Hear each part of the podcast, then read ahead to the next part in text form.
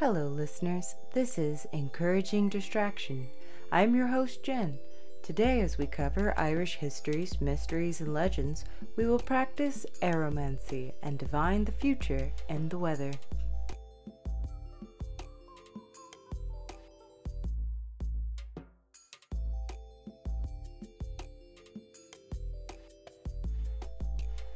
On the February of 14th of this year, Storm Dennis brought floods and high winds of up to 50 to 65 kilometers per hour, bringing down branches, trees, and power lines. As more storms batter the coast, it's a small reminder that Ireland is no stranger to large storms. They say that the night was eerily calm, that the birds did not stir, nor did the branches crack when the big wind came on the 6th of January, 1839. The people of Ireland were preparing for Women's Little Christmas when the weather changed in the night. Little Christmas was a reward for the women's hard work over the Christmas season, cooking sweet puddings and making delicate treats for their families. This was a time for the ladies to gather in the homes of their close friends and bring their homemade sweets and enjoy a good gossip.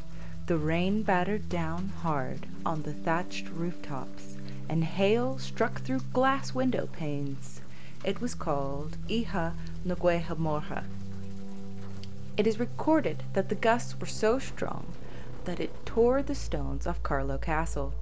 The storm was encapsulated by the poem The Night of the Big Wind, or The End of the World.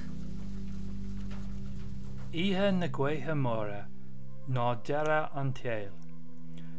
Ar ihe ceann an dálá déig bé chuine crunn go héig.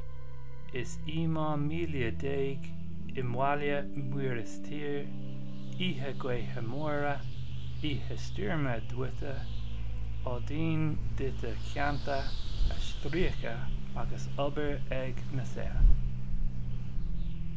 In English it is The Night of the Big Wind or the end of the world. The night of Epiphany will be clearly remembered forever. Many thousands perished, at home, at sea, and abroad. It was a night of big wind, a night of storm and burning, that caused floods, tore trees to shreds, and made work for craftsmen. Collected by Kieran MacTuna of RTE from Eamon McEna of Duga Achel. As the winds and waters covered Ireland and killed an estimated 300 inhabitants, the mud alongside the River Boyne was washed away.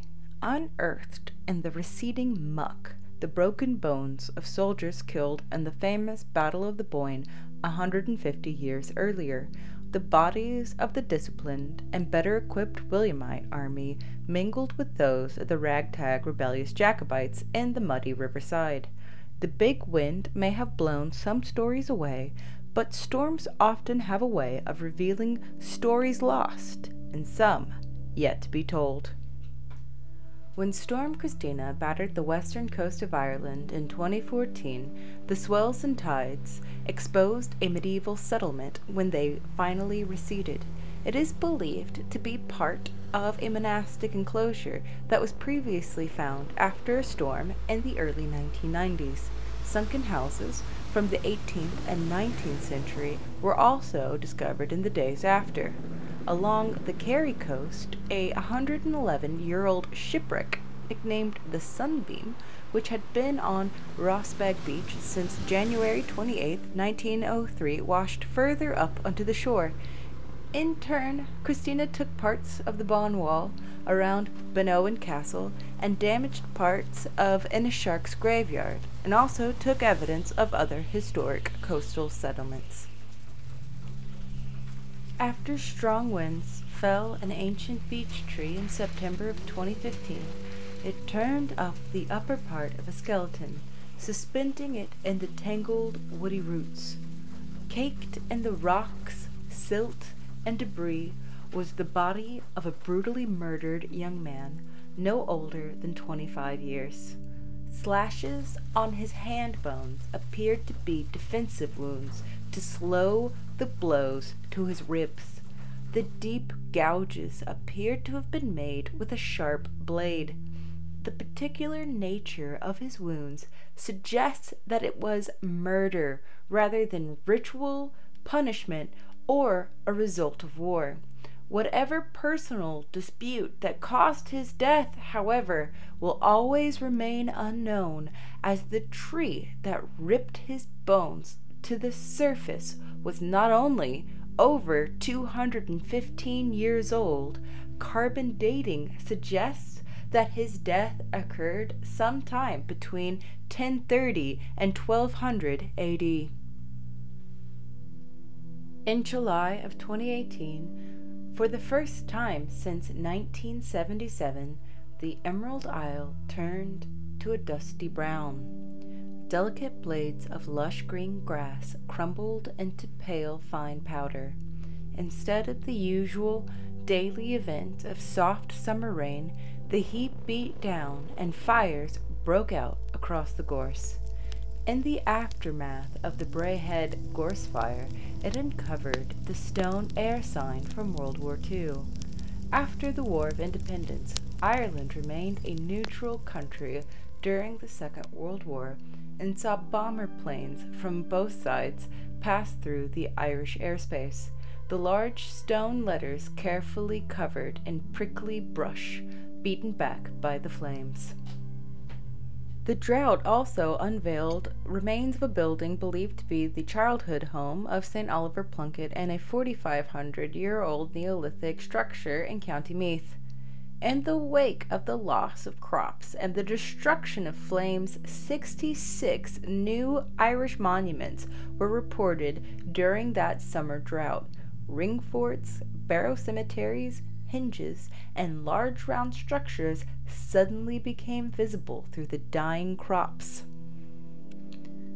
On the Isle of Lewis, off the coast of Scotland, a star shaped burn mark was hidden under the peat of an ancient stone circle, suggesting that perhaps the Neolithic people were inspired to construct the megaliths as devotional monuments decided by natural phenomenons.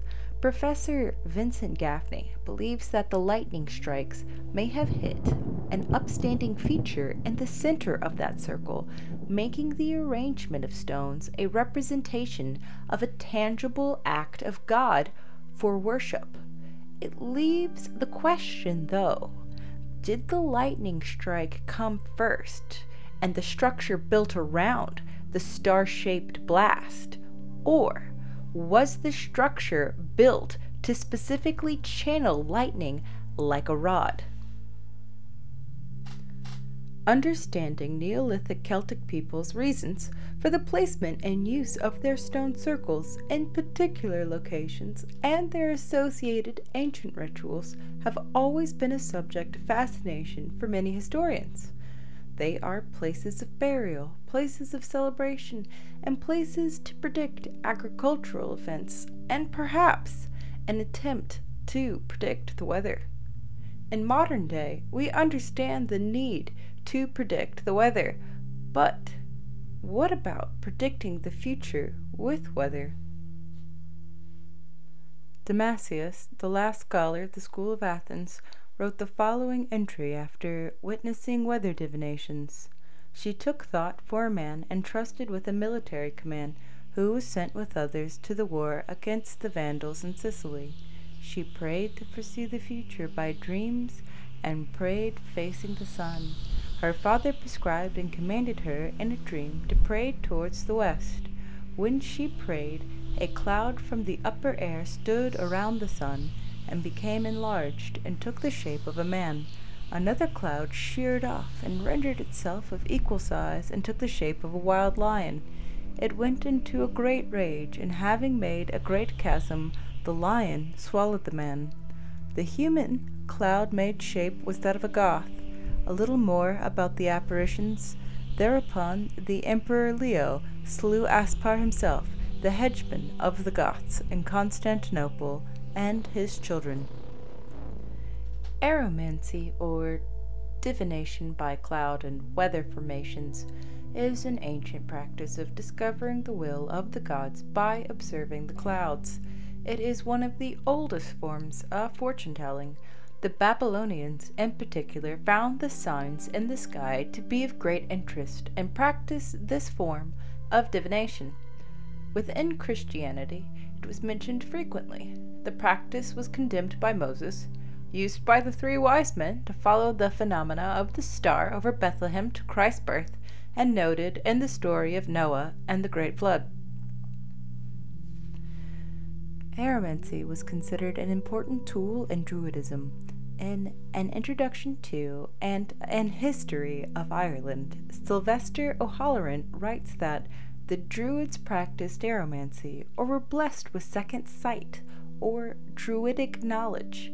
There is no way to truly know the exact practice of Celtic superstitions, as they have now been eliminated by time and English subjugation.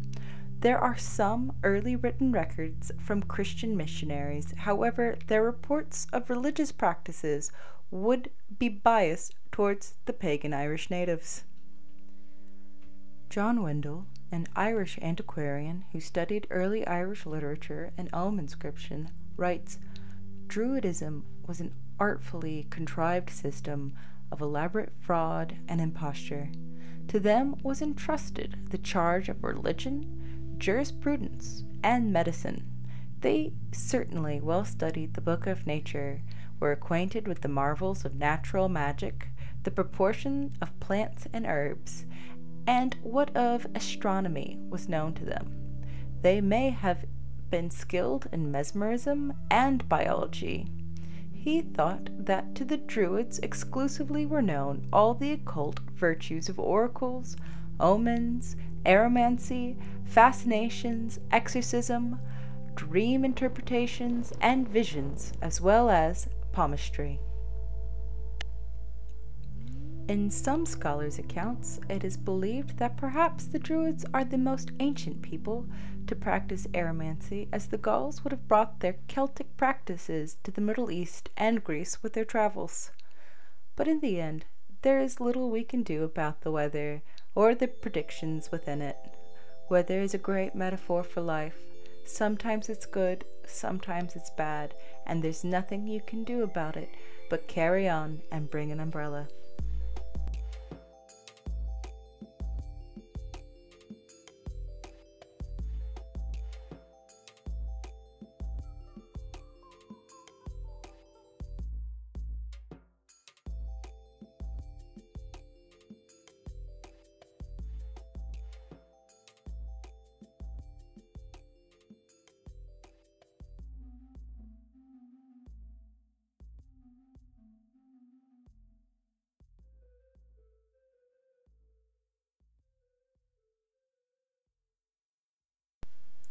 Typically, I like to conclude our podcasts with uh, a short discussion about related topics or debating some of the topics discussed in the podcast. Um, so instead, I would just like to take a minute and think over the poem that we read today uh, by Lovely Peter uh, and its interpretation. Um, usually it's seen as the new being made from the destruction and taking a bad thing and turning it into something creative. So I think that's true when it comes to any kind of bad or hard situation that we come across in our lives to do the best with what you have uh, and try and make something for yourself out of it. Um, there's been quite a few hard topics to deal with in the news recently. Uh, there's been blizzards and storms and fires. Uh, and locust swarms in East Africa and earthquakes in Eastern Europe. So it's been a hard time for everybody, I think, Um, so I think instead of our usual discussion, I'd just like to take this moment to give a special thanks to all of the people in our healthcare community, in our first responders community, and uh, to retailers uh, on the front line, those cashiers who are making sure everybody gets their supplies and putting their health on the line for others. Um, I'd like to thank everyone for staying inside. I'd like to thank everyone for socially distancing themselves. Uh, I'd like to thank everyone for washing their hands. Um, I also would like to thank you for stopping in today for a story and taking a moment to ponder with us. Uh, thank you for listening to Encouraging Distraction, and please be sure to keep up with the latest news uh, about Encouraging Distraction on the Facebook page. I will be streaming live stories to keep morale up during this time. Thank you so much.